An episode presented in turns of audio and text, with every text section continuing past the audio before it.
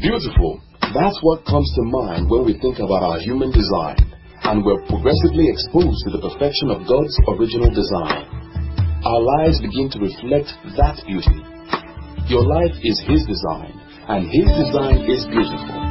Thank you for engaging with us as we're about to be further exposed to the beauty of His design as we look into the Word to see Jesus. Welcome to the Vibe Wednesday service experience. So tonight I'm going to be teaching. It's a teaching service. And let me say this to you. What I'm teaching you tonight is a gospel classic. Maybe that's what we should even call it. The gospel classic. Okay, it's a classic on the gospel. Okay, it's going to help you. It's going to benefit you. This is a message that I believe you can take into your future comfortably. And in the next 30, 40, 50, 60 years, this message will still be relevant. Okay? Quote me anywhere. This message will still be very relevant. Alright, so this is Gospel Classics or the Gospel Classic. It's going to bless you. So I need you to pay close attention, glean every word, pull out of my spirit what you need to hear today. All right? And till all doubt is cleared about the amazing goodness of God. Father, in the name of the Lord Jesus, we thank you for the opportunity to bring your word to your people tonight. I know that it is your desire that everyone under the sound of my voice walks in the light of the glorious gospel of Jesus Christ. And I know that you are aiding me to bring clarity to the truths from your word tonight. I know that I have utterance, the utterance of the mighty, to clear all doubts and to reveal Jesus tonight. And so bless every ear that is listening right now. Bless every heart with understanding. Let our ears be anointed to receive. Let our hearts be anointed with understanding. Let revelation knowledge flood the hearts of everyone who is listening today. Till all doubt is cleared and until Jesus is magnified and glorified once again tonight in the heart of everyone who is listening. Abba, we give you thanks. I know you always hear me. And I thank you for hearing me even now. In Jesus' holy name we declare. Amen and amen. All glory to God. Praise the Lord. Alright, so this is the Gospel Classic. And I want us to turn our Bibles to Jeremiah 31 and verse 3. Jeremiah 31 and verse 3. I'm reading from the New King James Version. It says, "The Lord has appeared of old to me, saying, yes, I have loved you with an everlasting love. Therefore, with loving kindness, I have drawn you." I want to bring a conversation out today. And let me just quickly do it, okay? The conversation that I want to bring out today is a conversation that is so important and so critical. And what I want to do is to help you to see that God has designed for you to walk in victory. But please pay attention to this. God has designed for you to walk in victory. Now, the other thing I'm going to say is don't assume you know where I'm going until I land. I say that a lot because whenever you teach things that are popular or you teach on subjects that people think they know, they seem to assume that they know where you're going. So until I land, don't assume you know where I'm going. And even if you know where I'm going, let the truth of what I am saying penetrate your heart. Okay? Alright. So now here's what I'm saying. There seems to be a generation of people. Now, certainly not you, but there is a generation of people that have come to a place where they are looking for a manifestation of the Spirit that is greater than the love of God. People are looking for manifestations. People are looking for signs. People are looking for things that is greater than the love of God. So here's how it works. When you start out telling people about God's love, they're like, yeah, we know that. Tell us something else. Tell us about prophecy. Tell us about visions. Tell us about revelations. Tell us about working of miracles. Tell us about faith. Tell us about word of knowledge. Tell us about this. Tell us about that. You know, so it seems to be that, in fact, some people say, what's the word for now? What is the Lord saying now? And if you tell them that God is saying, I love you, they're going to be like, come on, you're such a weak believer. How can all that you have to say be that God is saying, I love you? Come on. You know, they say, give me the word for the moment. Tell me the word for now. And the moment you tell them, God says to tell you, I love you, you will just see the disappointment in their faces. Like, really? Is that all that God has to say to me through you? Like, this is all the word for now? You know, so there seems to be a generation, not you, that is downplaying the reality of the love of God. And there seems to be a generation that seems to be magnifying manifestations, magnifying supernatural manifestations more than the revelation of the love of God. So what I want to do tonight is to bring you back to the idea that the love of God is actually greater. And I'll do that by, putting, side by side the love of God and all of these things, okay, all of these other things, okay, and I'll help you to realize that the love of God came to you, and I'm teaching already, the love of God came to you via a vehicle or via a door that cannot be replicated. The love of God is the most advanced spiritual supernatural manifestation ever. The love of God is the zenith of any supernatural manifestation. The love of God is the peak of any supernatural experience. If you want to have a supernatural experience, the beginning and the peak, the height of it is that God loves you. The zenith of any supernatural experience is that God loves you. Okay? Now it's like God that you start from the zenith, then you begin to come down to all the other things that are available. Do you understand? So you start out from the biggest, which is God loves you. All right? And then you now begin to come down to all the other things. So what I'm going to do tonight is to tell you how the love of God became available to you as a person. How God's love became available to you. Now, the way God's love became available to you is something that cannot be replicated. And so you will be so blessed tonight. So let's start. Jeremiah 31 and verse 3. It says, the Lord has appeared of old to me. This is Jeremiah. He's a fire prophet. Alright? But Jeremiah had space to talk about God's love. The Lord has appeared of old to me, saying, yes, I have loved you with an everlasting love. So the first thing you're going to see about the love of God is that the love of God is an everlasting love. It is an everlasting love. God's love is an everlasting love. It does not say that the love of God is temporary or is temporal. It doesn't say that the love of God comes today and goes tomorrow. It doesn't say that the love of God is with you, or you have the love of God until your next mistake. No, it is an everlasting love. The giver of this love has already determined that it is going to be everlasting, independent of you, irrespective of your behavior or your performance or whatever. God's love is everlasting. So it says, I have loved you with an everlasting love. So the nature of the love of God, or the kind of love that God has loved you with, is the one that is everlasting. Praise God forevermore.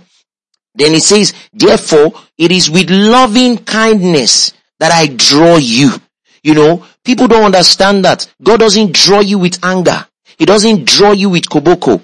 He doesn't draw you with a cane. He doesn't draw you by judgment. He doesn't draw you to himself by condemnation. He doesn't draw you to himself by retribution. All right. God draws you to himself with loving kindness. All right. So this is how Jeremiah begins to unveil the Father. Okay.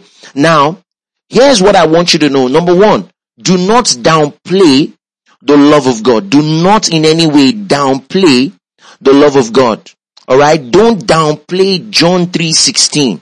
For God so loved the world that he gave his only begotten Son, that whosoever believes in him should not perish but have eternal life. Don't downplay that.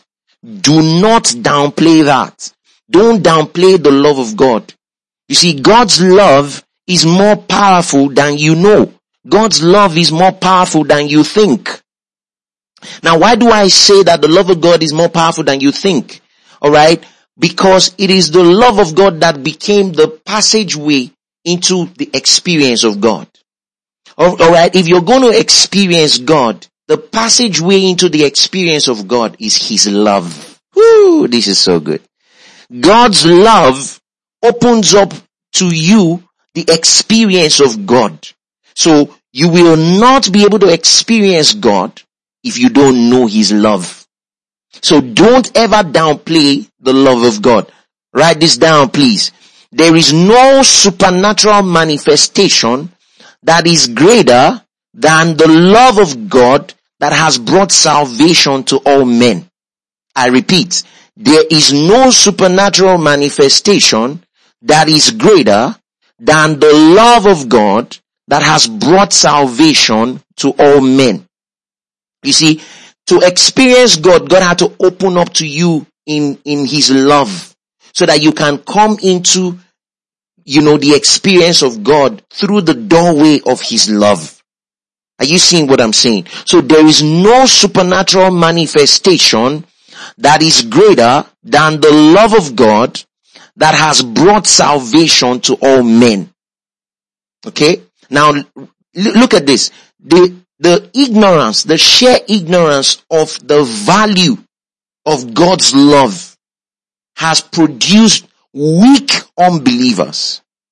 The sheer ignorance of the value of our salvation has produced weak and beggarly believers. You see what I'm saying? The ignorance of the value of God's love, or of the value of our salvation, has produced weak believers. Now, let me tell you, number one, it has produced weak believers. Write that down. Believers who are weak. Number two, it has produced ignorant believers. Number three, it has produced easily deceived believers. And number four, it has produced easily manipulatable believers. The ignorance of the value of God's love, the ignorance of the value of our salvation, has produced weak believers. It has produced ignorant believers. It has produced easily deceived believers. And it has produced easily manipulatable believers. Now you see, these four things is what I'm going to be addressing today. I'm going to be addressing weak believers. Not you. I'm not saying you're a weak believer. I'm saying I'm going to be addressing that thing that keeps believers weak. I'm going to be addressing that thing that keeps believers ignorant. I'm going to be addressing that thing that keeps believers easily deceived, easily manipulatable. So that at the end of this teaching, you are not a weak believer. You've never been. But your convictions will be deeper. All right, ignorance will fly away. Praise God.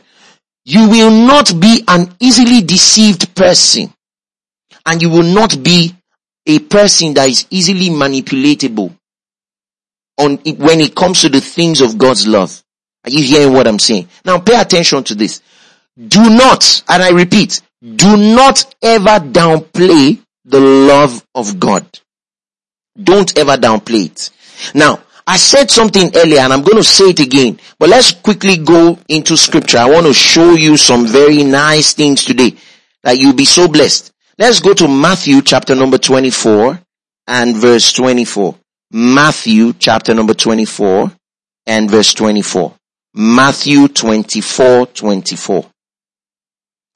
Look at what he says. I'm reading from the New King James. It says this. It says, for false Christs and false prophets will rise and show great signs and wonders to deceive, if possible, even the elect. Pay attention to this. This is so important. It says, for false Christs and false prophets. So, number one, there will be false Christs. Number two, there will be false prophets. They will rise and show great signs and great wonders. The idea behind the signs and the wonders will be to deceive, if possible, even the elect. Are you paying attention to this? Now, you see, some of you might say, well, maybe this does not apply to me. Just listen first. Just listen. It says there will be false Christs and false prophets who will rise and show great signs, alright, and wonders to deceive. So the idea of the signs and wonders will be to deceive. And then it says, if possible. Now, the only reason why it will not be possible to deceive the elect will be because the elect will be taught. The elect will be instructed. The elect will be indoctrinated rightly. The elect will be guided with the truth. So these false Christs will use signs and wonders to deceive many. You see, so it means that the false Christ will not be pointing to the gospel. The false Christ may deny the gospel. The false Christ will present themselves as real on the basis of signs and wonders, not on the basis of the message of the gospel. So you would think they are real because there are signs and wonders accompanying what they are doing. So you think, well, they are real. Okay? But the Bible says that they will deceive many through signs and wonders. Now pay attention. If it says false Christ, it means that these are people who have denied what Christ represents. But now they have manifestations, but they've denied who Christ is and what he represents. Now you're going to be asking, how is it that they've denied Christ and they have manifestations? Well, it is because you don't know the nature of manifestation itself. The nature of manifestations itself is that there is the real one and there is the fake. The real one is real. The fake one is manipulatable. The fake one, the thing about manifestations across board, whether spiritual, whether the real or the fake, is that it can easily be duplicated. It can easily be manipulated. So the Bible says that these guys will have signs and wonders. It doesn't even say signs. It says great signs and wonders. And the aim will be to deceive. So when you see the signs and the wonders, you're going to conclude that, man, God is here. Wow, man, God is with them. But I want to show you certain things today that will bless you. Okay? Now, take note of this. The gospel produces manifestations. But the gospel does not need manifestations for its validation. Write that down. The gospel produces miracles. The gospel produces signs. The gospel produces wonders. But the gospel does not need miracles, signs, or wonders for its validation. The gospel does not need to be validated by miracles, signs, and wonders. The gospel does not depend on miracles, signs, and wonders for its validation or for its for its truth or for its reality or for its correctness. Okay? The validity of the gospel is in the fact that Jesus died, was buried, and rose again. The validity of the gospel is that Jesus died, he was buried, and he rose again. That's what gives validation to our gospel. That's what gives validation to the message of the gospel. Are you hearing what I'm saying? The gospel produces the manifestations of the Spirit, but the gospel does not need the manifestations of the Spirit to be valid. That's the reason why Jesus was already accepted by God in the beloved before he ever performed a single miracle. This is my beloved son in whom I am well pleased, before he even ever performed any miracle. So pay attention to this. This is very important. The validity of the gospel is found in the fact that Jesus died, was buried, and he rose again. That's what gives our gospel its credibility. That's what gives our gospel its relevance. That's what gives our gospel its essence. The essence of the gospel is not found in signs and wonders. The essence of the gospel is found in the fact that Jesus died, he was buried, and he rose again. I want you to take note of this, because what I am saying is what the false Christ and the fake prophets deny. The false Christ and the fake prophets deny that Jesus died, he was buried, and he rose again. Now let's continue, because I don't want to get ahead of myself. It says, if you don't understand what I have just said, if you don't understand the things that I have just said, you are going to be easily deceived by signs and wonders. Even the elect will probably fall in that trap. So let's continue. I believe that I'm laying the groundwork now, and we are getting somewhere. Let's continue. Acts chapter number 13 from verse 6 to 12. Acts chapter number 13 from verse 6 to 12. Now you see, Jesus warned us about these false Christ and false prophets.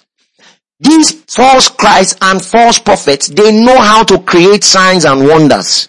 They know how to manipulate and deceive based on signs and wonders. I'm going somewhere with this. You will be so blessed tonight.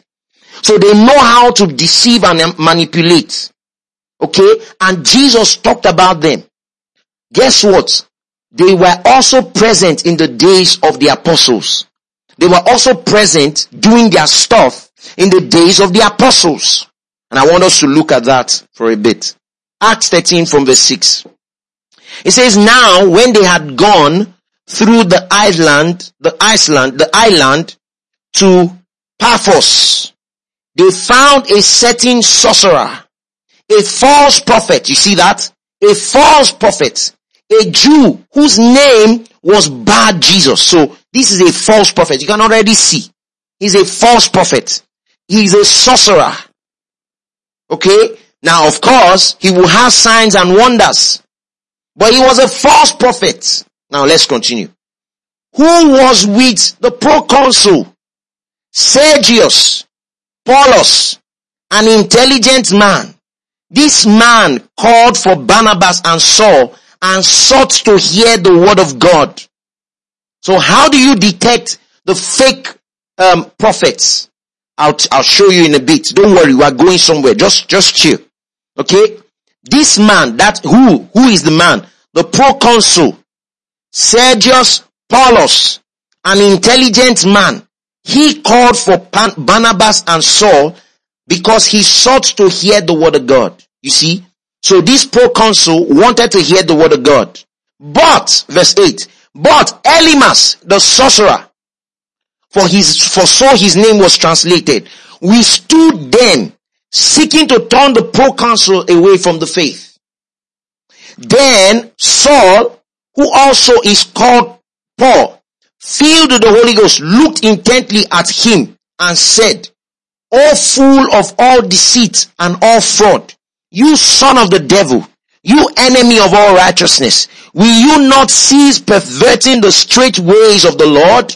So there are many things to get out of here, but I'm going to be very fast. I want to be very fast because this is a teaching and I want to be very fast. There are many things to get out of here. The first thing that we see about the false Christ or the false prophets or these people is that they make sure to block people from hearing the word of truth, from hearing the word of his grace.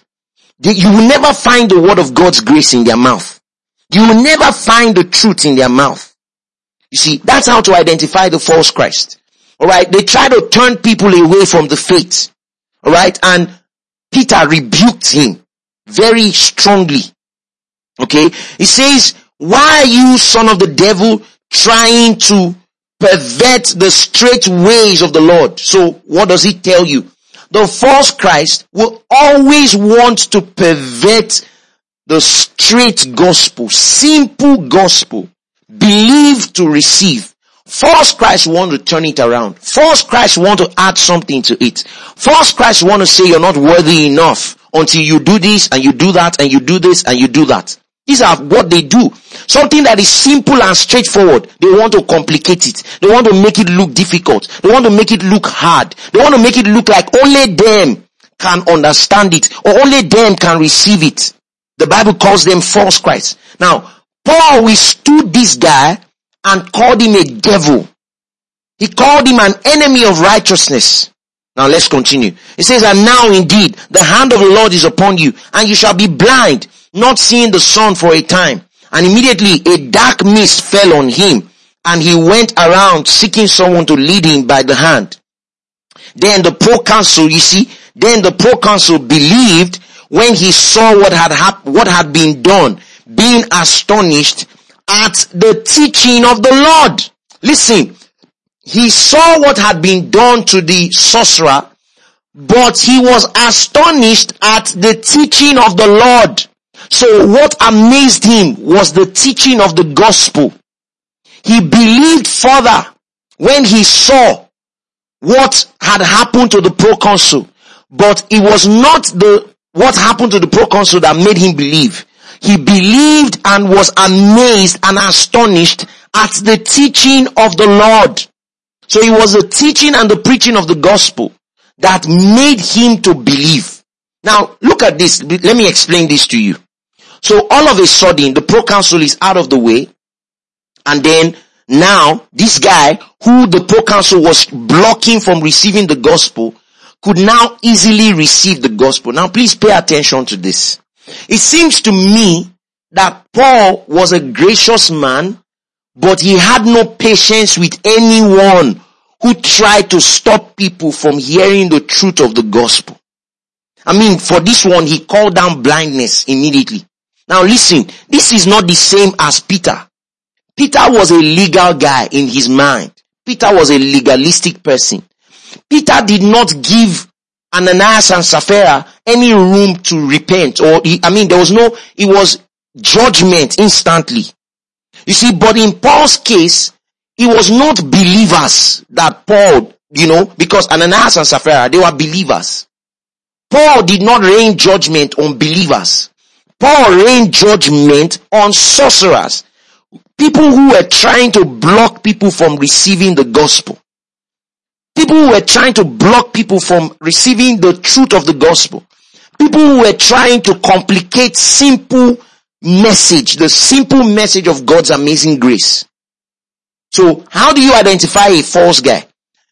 They can have all the signs and all the wonders and all the miracles, but if they deny the truth of the gospel, if they do not give room for the teaching of God's word, because listen, what should amaze you as a believer is not miracles. What you should be astonished about is the unveiling of scripture. It is the unveiling of the truth of the word that should make you astonished. You should be astonished at how amazing God's grace is, more than you are astonished that a blind eye is opened. I've taught this several times and I'll keep teaching it, and I believe God that it will stick in your heart so that you don't get deceived.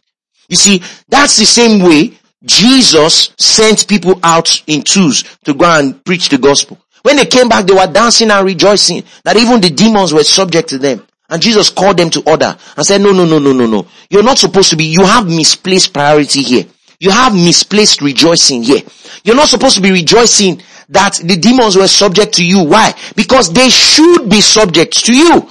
Rather, rejoice that your name is written in the book of life. In other words, rejoice that you have a higher calling, that you have a higher connection, that you are joined to the Lord. That's what should make you rejoice. If you rejoice in that, now, how do you know that you are joined to the Lord? You know that you are joined to the Lord through accurate teaching.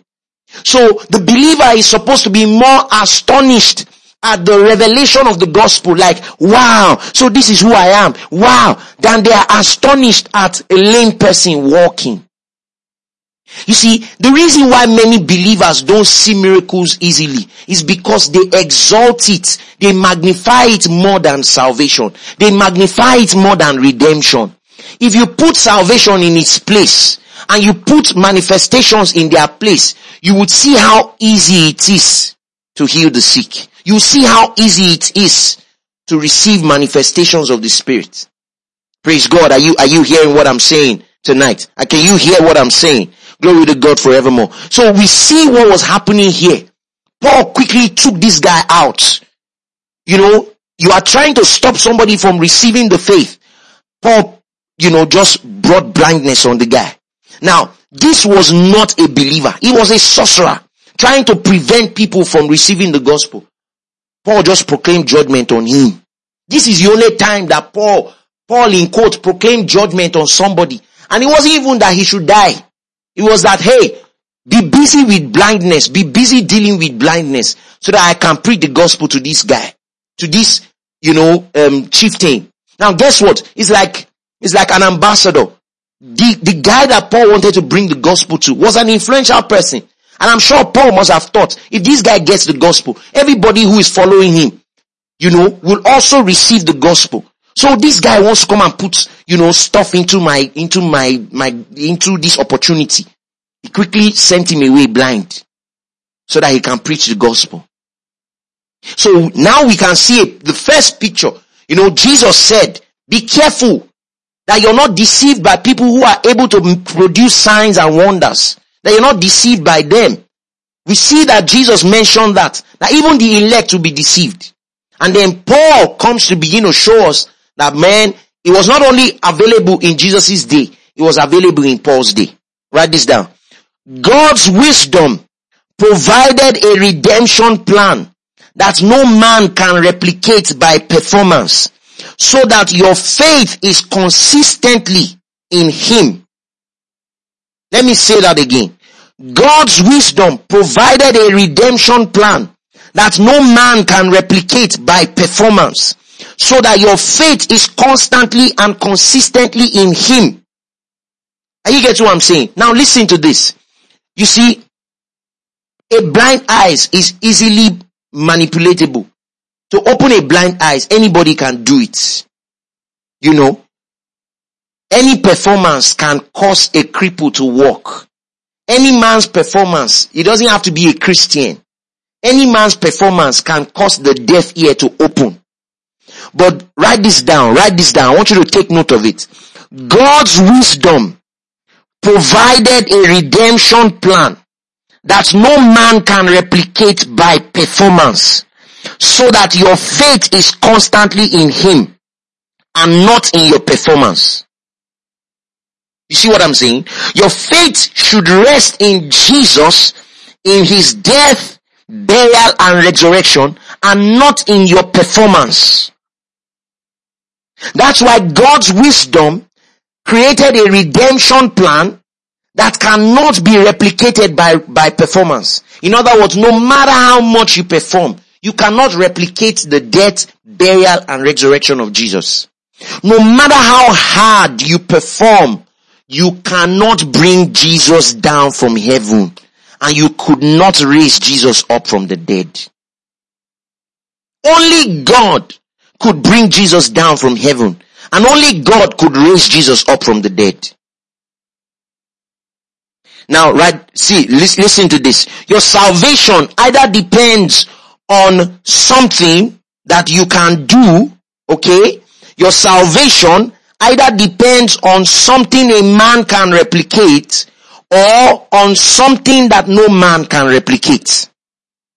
Your salvation either depends on something that a man can replicate or on something that no man can replicate. So your salvation either depends on a miracle that men can replicate or the miracle that no man can replicate. You choose. So what does your salvation depend on? Does it depend on human performance? Does it depend on human creatable, human conjured manifestations? Or does it depend on a supernatural truth that cannot be replicated? Your salvation either depends on something a man can replicate or on something that no man can replicate. Okay? So now let's go to another text. The book of Acts, chapter number 19. Kai, you'll be so blessed today. By the time you are done, by the time we are done today, all of you will go and buy big goats. And you say, POD, thank you. Big goats. Thank you, POD. Thank you. Kai, thank you. Alright? Acts 19 from verse 13. The book of Acts, chapter number 19 from verse 13. Let's read this one very quickly. Now look at this. This is going to bless you so much. It says, then some itinerant Jewish exorcists took it upon themselves to call the name of the Lord Jesus over those who had evil spirits, saying, we exorcise you by the Jesus whom Paul preaches. Also, there were 7 sons of Sceva, a Jewish chief priest, who did so. Verse 15. And the evil spirit answered and said, Jesus I know, and Paul I know, but who are you? Then the man in whom the evil spirit was leaped on them, overpowered them, and prevailed against them, so that they fled out of the house naked and wounded. Now pause for a minute. This particular scripture has been used to torment a lot of believers down through the years. This particular scripture has been used to torment a lot of believers. You know, just imagine the preacher saying, are you one of the 7 sons of Sceva? That they will say to you, Jesus I know, Paul I know, who are you? Are you one of the 7 sons of Sceva? Better don't go and stand before, an evil spirit with sin in your life or with this in your life. So this scripture has been used to torment a lot of believers. And it's so bad because so many believers are now living in fear. They're living in torment. And what if something just disgraces me? Now it may not be evil spirit. It might be a sickness. It might be a disease. It might be something that just embarrasses you. And then the question will now be, were you truly saved? Were you truly born again? Because this thing that is attacking you, Jesus he knows, Paul he knows, who are you? But you see, if you read the text in context, one thing you will notice is that these guys were not believers. Oh, thank you, precious Holy Spirit. When Jesus sent these disciples out who had believed in him, when he sent them out, they came back saying that the demons were subject to them. Did you not read that in your Bible? Now, are you telling me that all the disciples were all good people? Are you telling me that all the disciples were good people? They never did anything wrong. Do you know that Judas was part of the disciples? Judas was still stealing church money, but Judas was part of the disciples that God sent out, that demons responded to.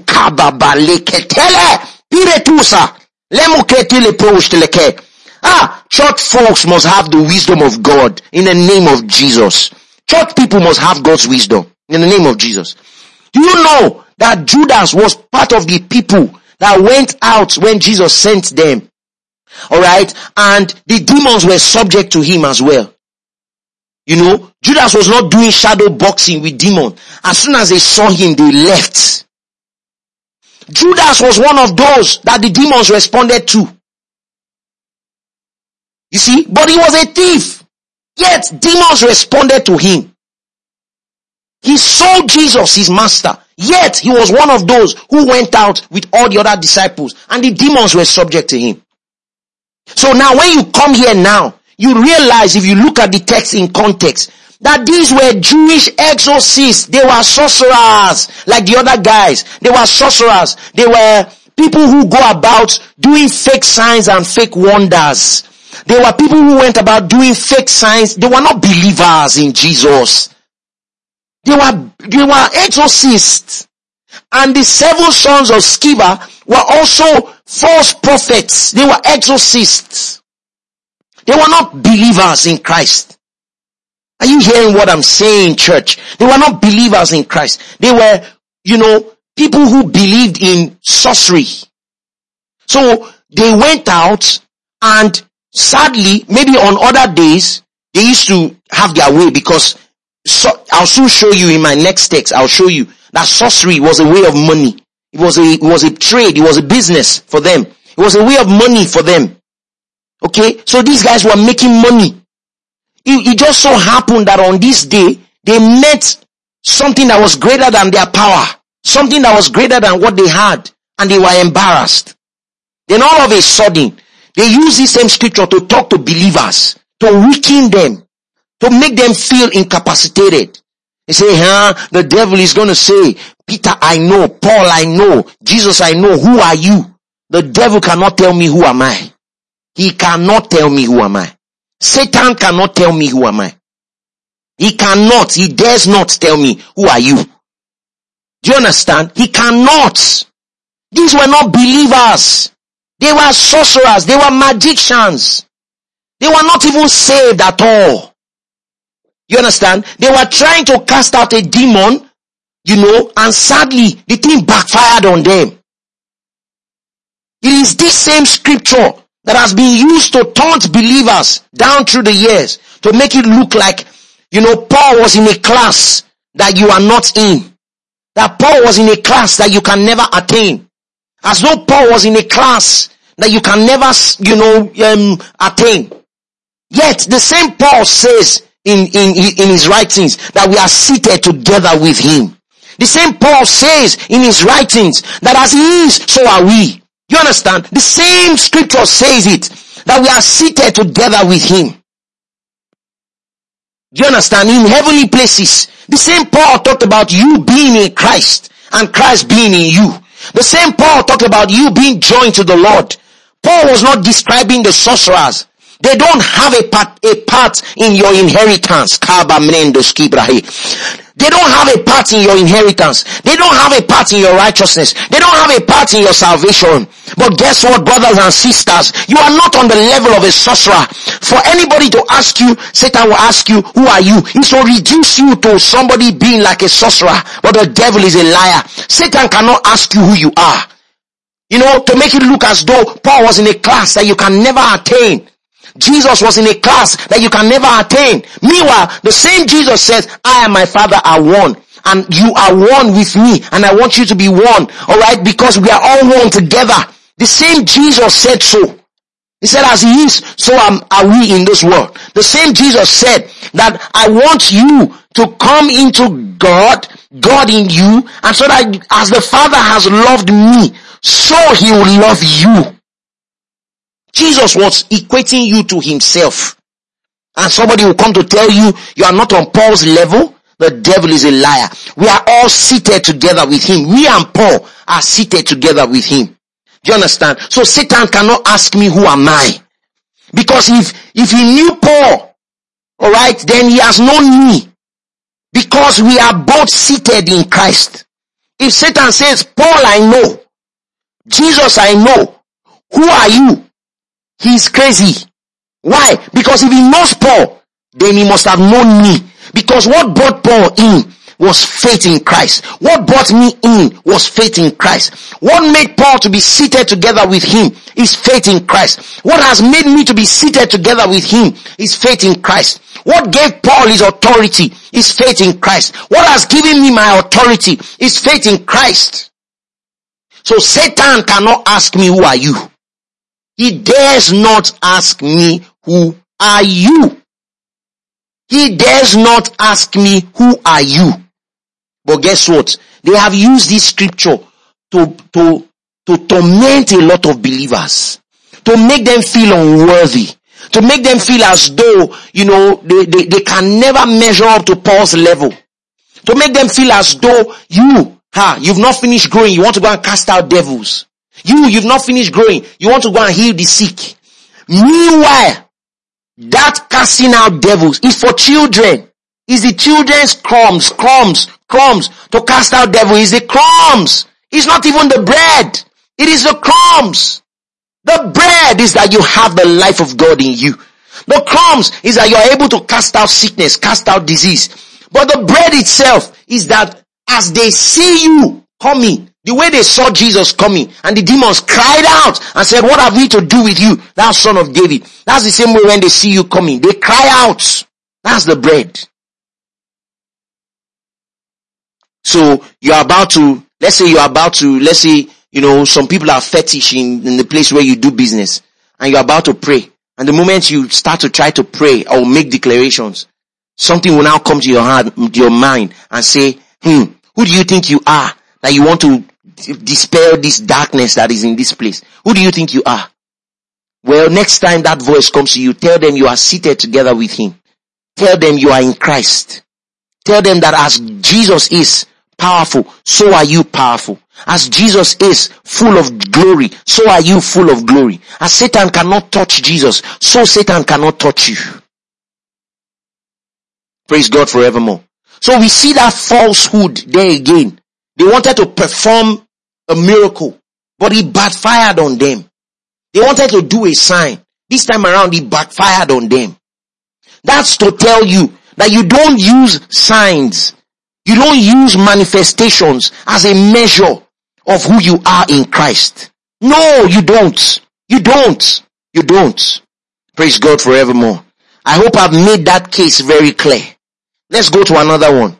The book of Acts, chapter number 8, from verse 9.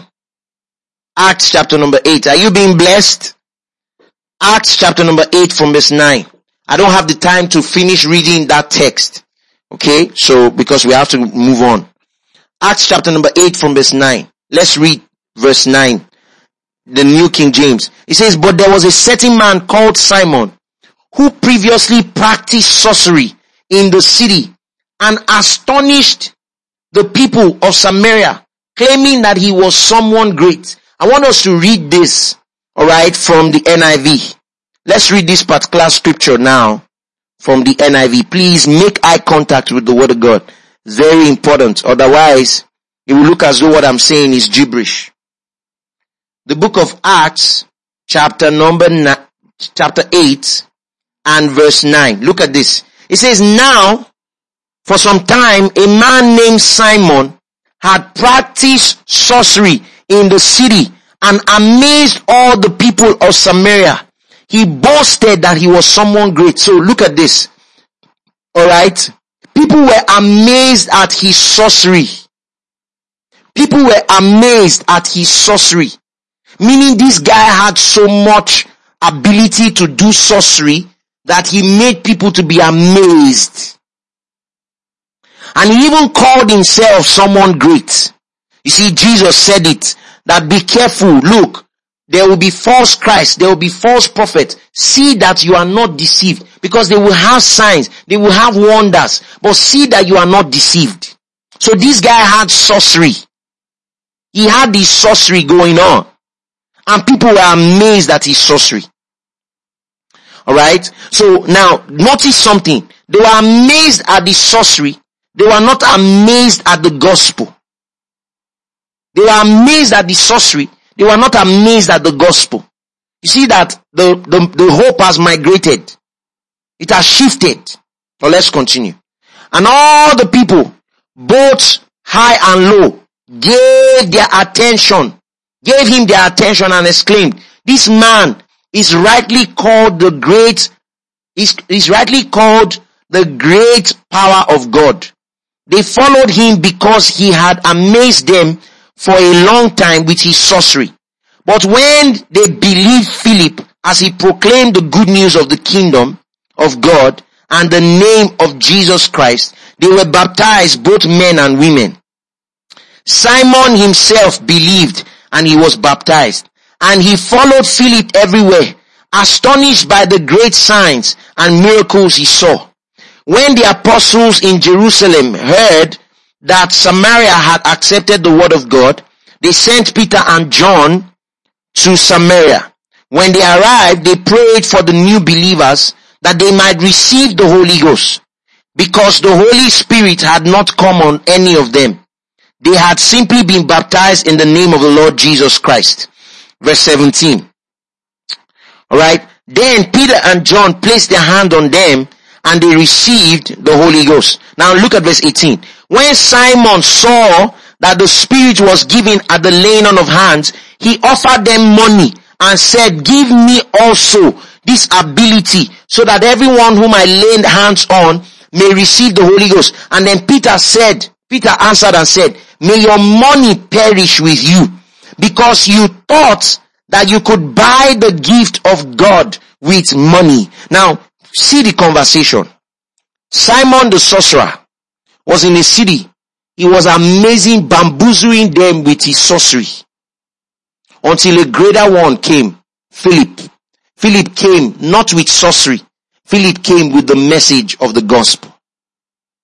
And when Philip came with the message of the gospel, the Bible says they all believed. Simon himself believed and became saved. Then when he saw that the Holy Ghost came upon people, he asked to pay money to receive the Holy Ghost, because that was what he knew. That was the business he knew. He was in the business of exchanging money. That is, people would pay him to produce, miracles or to do manifestations. So even when he was saved, he was still thinking business. He was still thinking about the money he was going to get, to wow people. He was still a sorcerer in his mind, even though he has accepted Jesus, but he was still a sorcerer in his mind. So he was still thinking about the money he was going to collect to wow people and to, move people over. Because when he does that, he knows they will pay him. Now Peter said, "Your money perish with you," because you think that the things of God can be purchased with money. So this is falsehood again.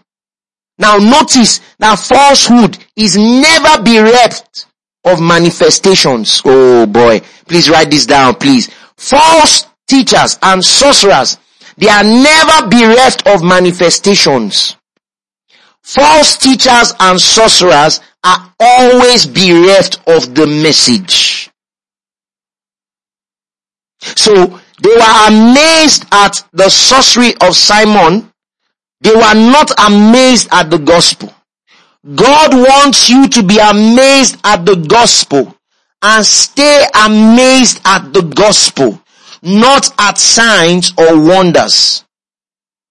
God wants you to be amazed, not at manifestations. He wants you to be amazed at the gospel. He wants you to stay amazed at the gospel. You can see that what Peter brought to the table was not a higher manifestation. He brought the message of the kingdom. And then when he brought the message of the kingdom, there was the release of the outpouring of the Holy Spirit that Simon the Tanner wanted to buy with money. Because for him, it was still merchandise. It was still investment. Let me quickly buy this thing so that I can go and make more money with it. So false teachers and sorcerers, they are never bereft of manifestations. They are always bereft of the message. Now, the Bible says that we should stay amazed at the gospel, because these signs shall follow them that believe. Now when you hear these signs shall follow them that believe, it tells you that believing is greater than signs. Believe what? Believe in the gospel is greater than signs of the gospel. Believing in the gospel is greater than any manifestation whatsoever. Write this down. The message validates the manifestation. The manifestation does not and should not validate the message. I repeat, the message of the gospel is what validates the manifestation. The manifestations does not and should not validate the message. So this guy had manifestations, but he did not have the message. So how do you know falsehood?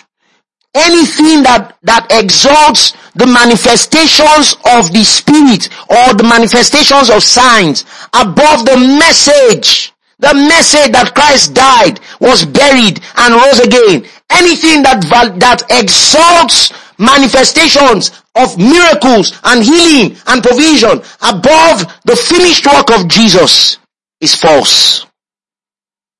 It's false. Anything that tells you to bring money to receive what God has done for you in Christ Jesus is false. False. False. When God is not Amadioha. You understand? Look, any God that waits for you to sow a seed before he can bless you, na juju be that. No be juju be that, na juju be that. Are you hearing what I'm saying? Any God that waits, that is driven on the back of manifestations, na juju be that. The message validates the manifestation.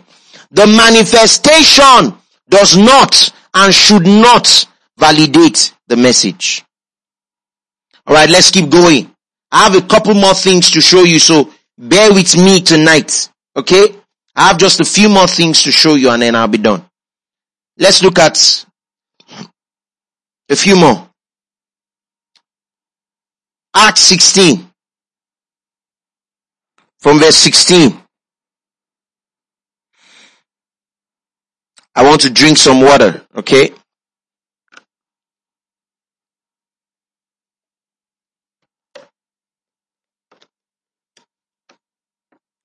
Alright, Acts 16, from verse 16. He says let's read from the New King James now. Acts 16 from verse 16.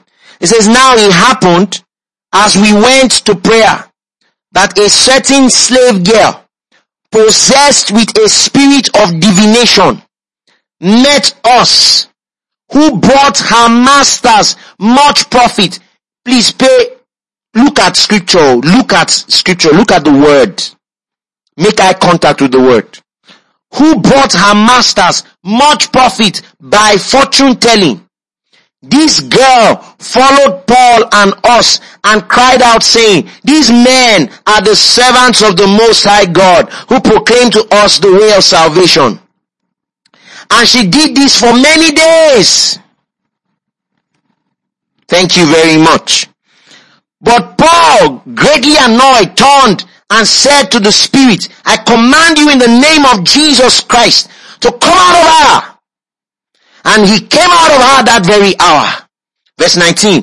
But when her masters saw that their hope of profit was gone, they seized Paul and Silas and dragged them into the marketplace to the authorities. Are you reading what I'm reading here? Are you reading what I'm reading here? Number one, this girl was a fortune teller. Number two, she was saying the right things now. Like she was saying these men are men of God. What's wrong with that? But she was saying it with the spirit of divination.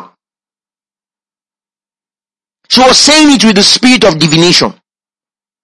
And she was bringing profit to her masters, to her owners. And when Paul cast out the devil that was in her, her masters became angry. So can you see that you can never judge accuracy based on manifestations. You can never judge validity based on manifestations. I'm teaching you now so that you know these things. You can never judge validity based on manifestations. Manifestation is not the basis for validity. This girl was in the marketplace and she was saying the right thing. These are men of God. These are men of God. And she did that for many days, bringing profits to her owners. And the Bible says Paul turned and was angry and rebuked and delivered her immediately. And then the owners became angry. They got angry. So you see, if you are that person that is constantly looking for manifestations, before you know the presence of God is in a place, you are looking for manifestations, outpouring. Manifestations, this, that. That's what tells you that God is in a place. You don't know who you are. You are ignorant. And that thing is only going to make you weak. You're going to fall for every manipulation. You're going to fall for every deception. You're going to fall for every activity of the enemy. Do you understand? Paul did not have time to entertain that rubbish. He just delivered the lady quickly and got everybody angry in that process. Are you seeing what I'm saying? So she was bringing profits to her masters through fortune telling and divination. And that's what you see in many places today.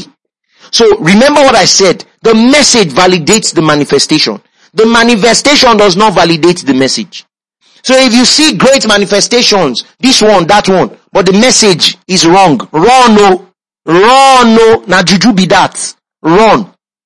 If you see great manifestations, things happening, and then the message is faulty, Baba, run. Run, no. Because a person can have great fortune-telling ability. They can read card when they are not card readers. They can read your card. They can read your palm. They can tell you your address. They can tell you. That's the idea of fortune telling now. Because this girl, for example, nobody told her that these were men of God. She knew from her false divination spirit. So you go in front of those guys. They are able to tell the color of your teeth. They are able to tell the color of this. They are able to tell where you live. They are able to tell the village where you're from. They are able to read your card. They will read the numbers on your ATM card. And then say one thing, say another. There's no problem with all of that. The Holy Ghost can do that. But guess what? What validates all those manifestations is the message. The message.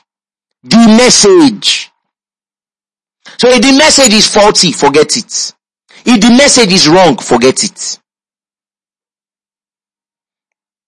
So, now that you have seen that there are many falsehoods. Now, you see all these things that these girls, all these sorcerers were doing can be replicated, easily replicated. Anybody can do it. You self. There are some people, if you go and wash face very well, you too, you will see card. But guess what? Brothers and sisters, we have something that is higher. We are in Christ. So if a man who has the spirit of divination can see, how much more you and I. So now that you've seen all of these things, let's now answer what is the gospel. I want to give you, I gave you a definition some weeks ago. I want to give you another definition today. What is the gospel?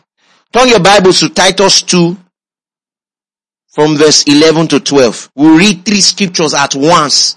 And I would be done. Alright, we'll read three scriptures at once and I am done. Titus 2:11 to 12.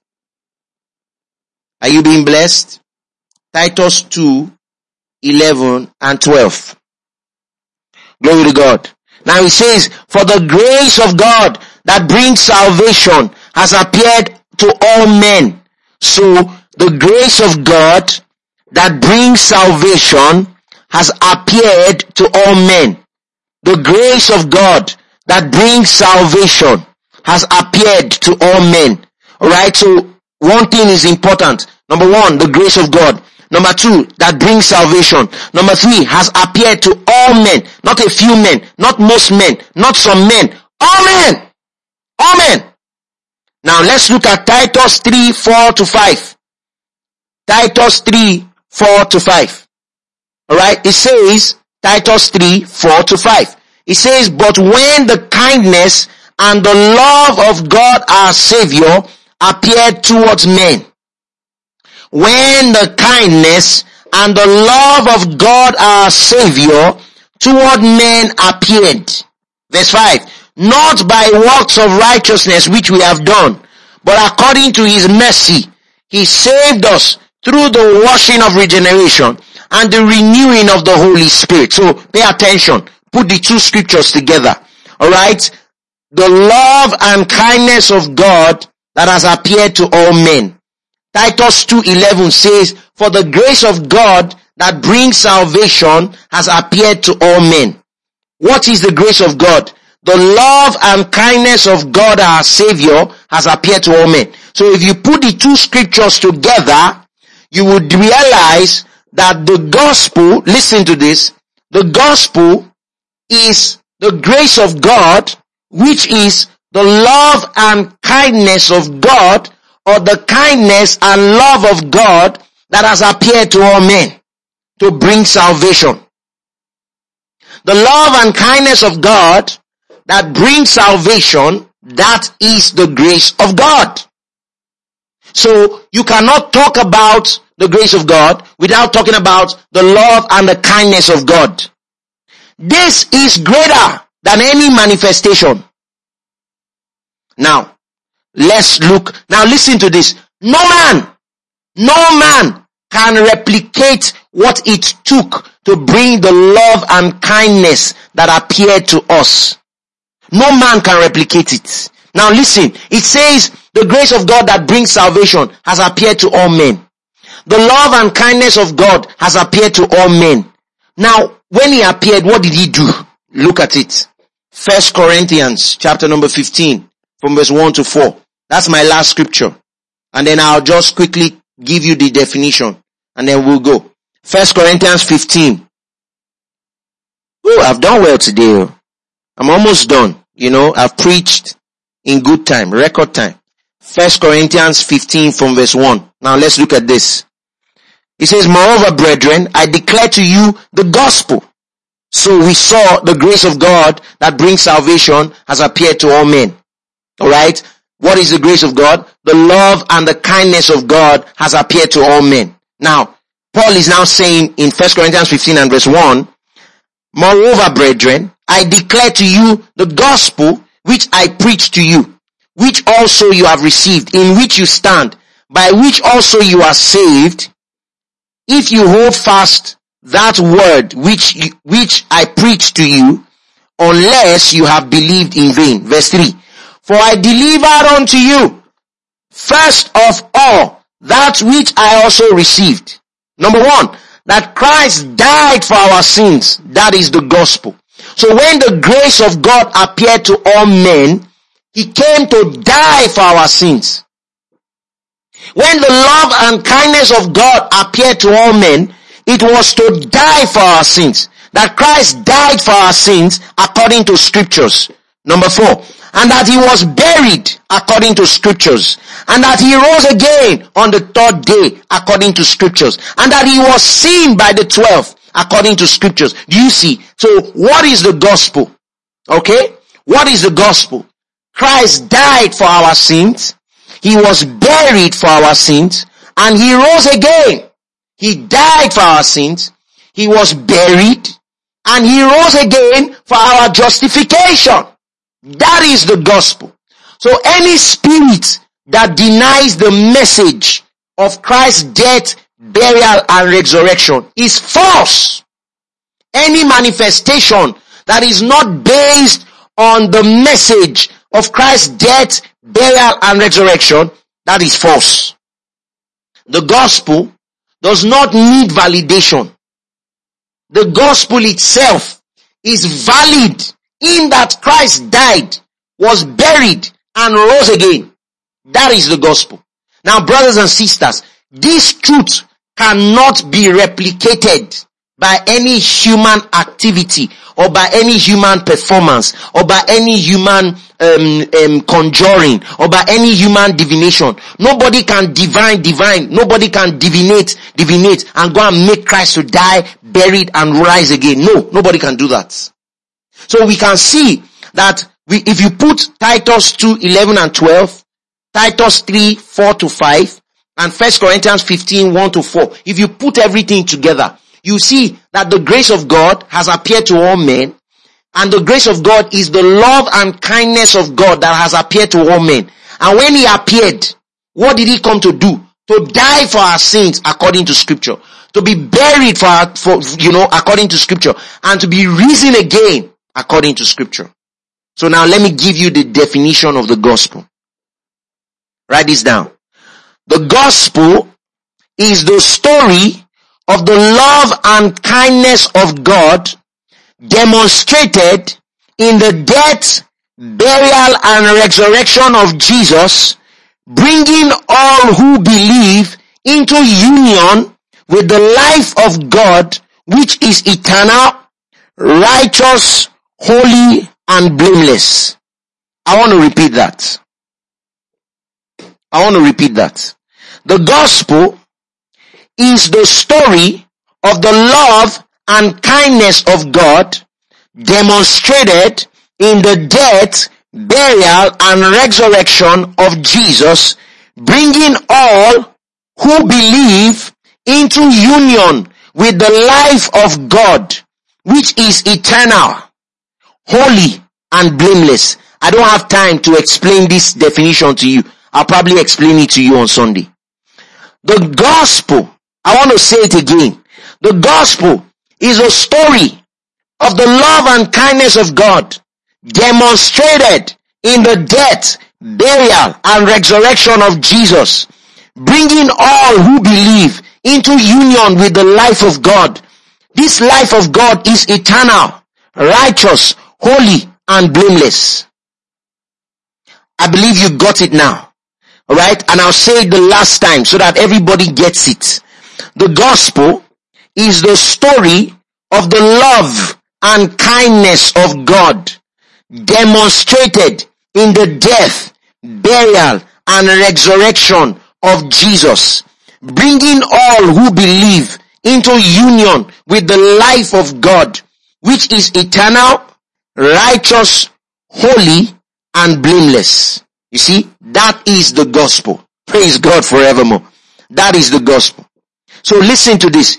You cannot trust any manifestation that flows out of a faulty message. You should not trust any manifestation that flows out of a faulty message.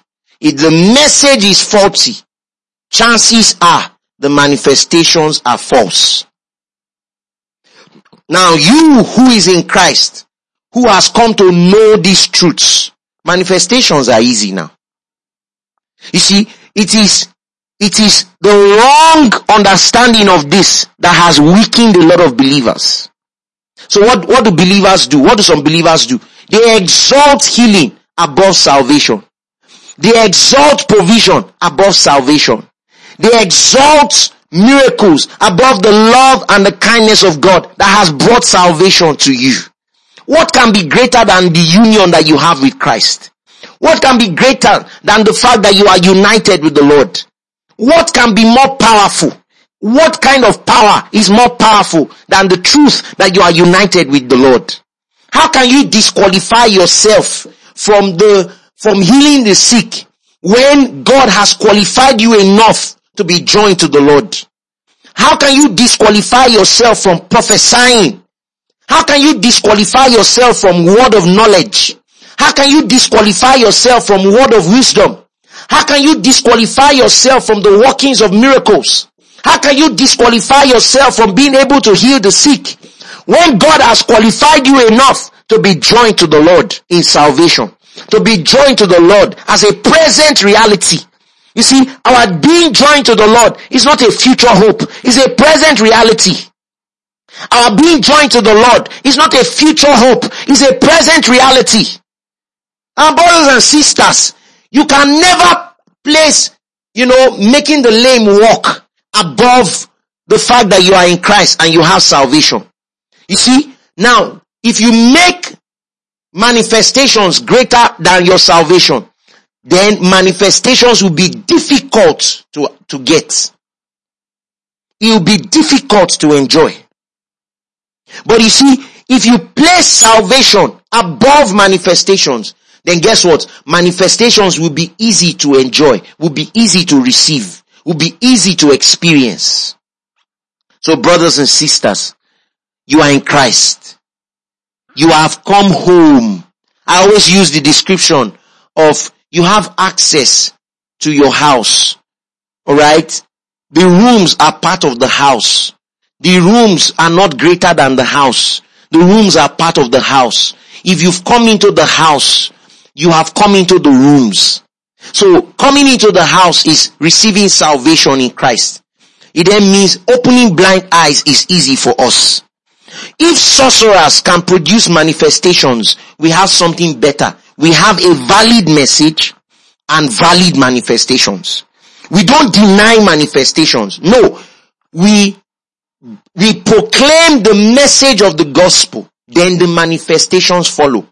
We are not under performance pressure to produce manifestations. No, we proclaim freely the message of the gospel and the manifestations follow. So the message validates the manifestation. The manifestations do not validate our message. You are not powerful because you opened a blind eyes. Oh, thank you, dear Lord Jesus. You are powerful because you have believed the gospel. You are not powerful because you made the deaf to hear. You are powerful because you have believed the gospel. You are not powerful because the dumb spoke in your meeting. No, that's not what makes you a powerful minister of the gospel. What makes you a powerful minister of the gospel is that you have believed the gospel. Listen, the Bible calls you an able minister of the new covenant. So what makes you able is not miracles. What makes you able is the message. What makes you able is not healing. What makes you able is that you have received the ministry of reconciliation. You are able because God has given to you the ministry of reconciliation. You are powerful because you have believed the message of the gospel. You are powerful because you have believed the gospel. You are powerful because you have believed the gospel. Hey, you are powerful simply because you have believed the gospel. And it is out of this truth that all manifestations will flow. Give him thanks tonight. Give him thanks. Give him praise tonight. Give him thanks. Thank him for the love of God that is the doorway into your salvation. That is the doorway into every manifestation. Thank him that you are not downplaying his love. Thank him that because without his love, there would have been no manifestation. But thank God for his love.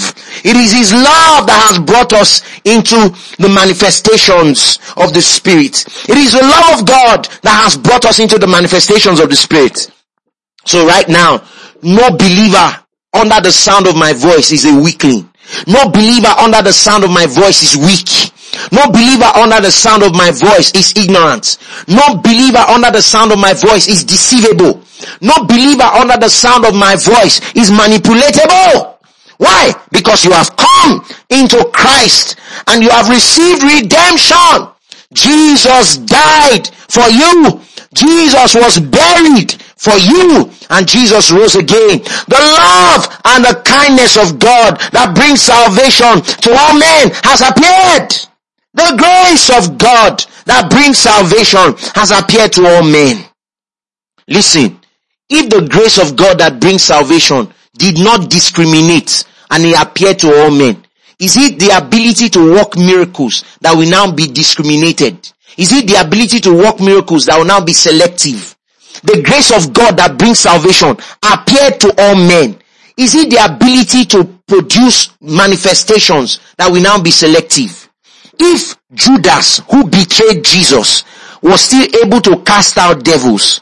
Alright? Is it you who is in Christ, who has not denied Jesus, who is in Christ, that will not heal the sick, even in your sleep? I decree and declare in the name of Jesus that you are enjoying the manifestations of the Spirit. I declare and declare that out of this message of the gospel comes mighty manifestations for you, mighty miracles for you.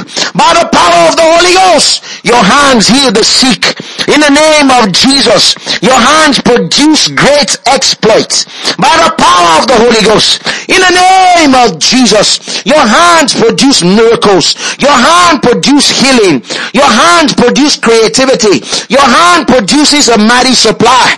You are enjoying the favor of God. Never again will you think of yourself as little, as weak, as beggarly. Never again will you think of yourself as being broken. Never again will you think of yourself as not enough. Jesus has made you enough. Jesus has made you enough. The gospel is enough. And thanks be to God, you are in Christ. Lord, we give you thanks. We give you praise. We honor you tonight.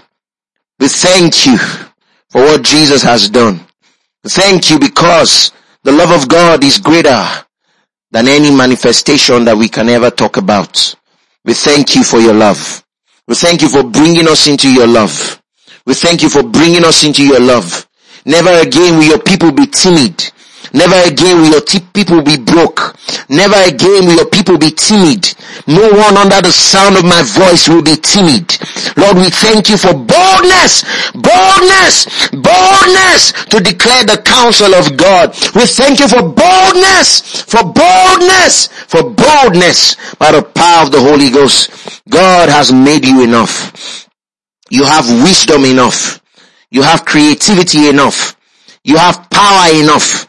God has made you blameless. God has made you holy. God has made you righteous. This is the counsel of God. We give you thanks, Lord. We give you praise. Glory to God forever. Thank you for engaging with us in this episode.